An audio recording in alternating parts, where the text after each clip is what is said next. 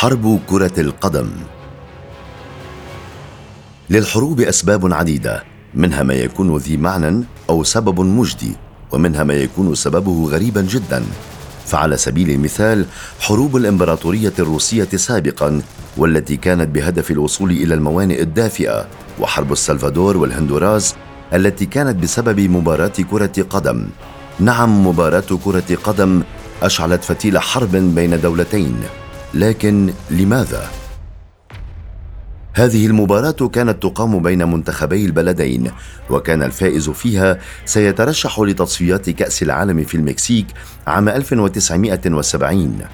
لكن قبل هذا بعام تقريباً كانت حدة الصراع السياسي بين البلدين في تصاعد متطرد، خاصة في القضايا المنوطة بأمور الهجرة.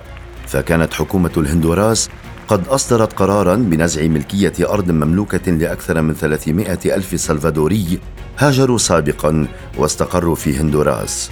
فكان البلدان في وقتها يخضعان لحكم عسكري ديكتاتوري، وكان الشعبان يعيشان أوضاعاً سياسية واجتماعية صعبة للغاية، الأمر الذي دفع بهما للبحث عن وسيلة للتنفيس عن هذه المشاكل. فحاول البلدان التغطية على هذه المشاكل من خلال تنظيم مباراة بين البلدين. بدأت المباراة الأولى في العام 1969 في عاصمة هندوراس، وفاز منتخبها فيها بنتيجة 1-0.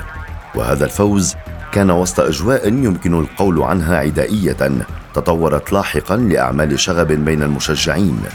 وفي مباراة الإياب فازت السلفادور هذه المرة بنتيجة 3-0 في مدينة سان سلفادور. وكانت الأجواء متوترة أيضاً، حيث تم نقل اللاعبين في حافلات محصنة ويحيط بها حراس مسلحون ببنادق نصف آلية. عموماً خاض المنتخبان المباراة الفاصلة في ذات العام. فازت السلفادور، فغضب الهندوراسيون وقاموا بالهجوم على السلفادوريين المقيمين في بلدهم، فهرب المهاجرون لبلادهم خوفاً من أعمال العنف الكبيرة التي طالتهم.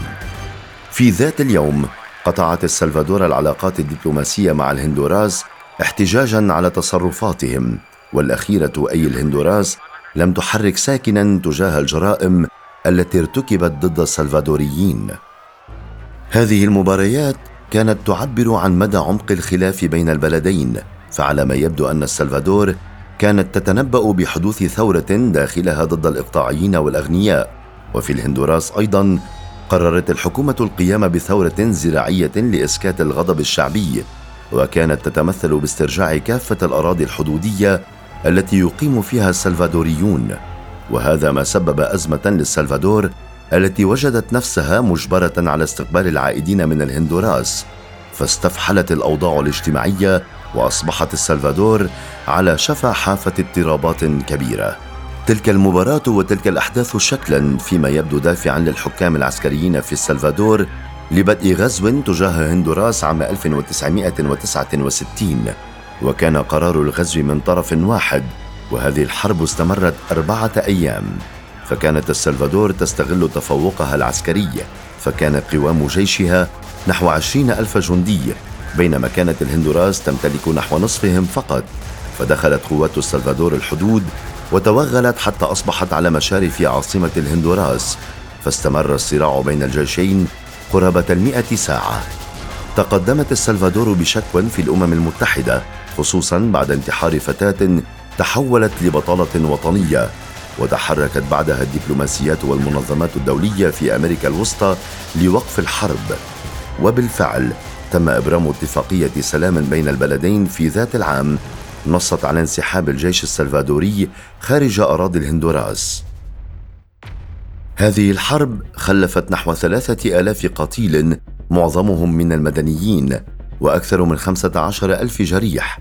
وهذه الحرب كانت أحد أسباب اندلاع الحرب الأهلية في السلفادور، إضافة إلى الخسائر المادية التي وصلت إلى 8 مليارات دولار، وتوقف الحركة التجارية بين البلدين.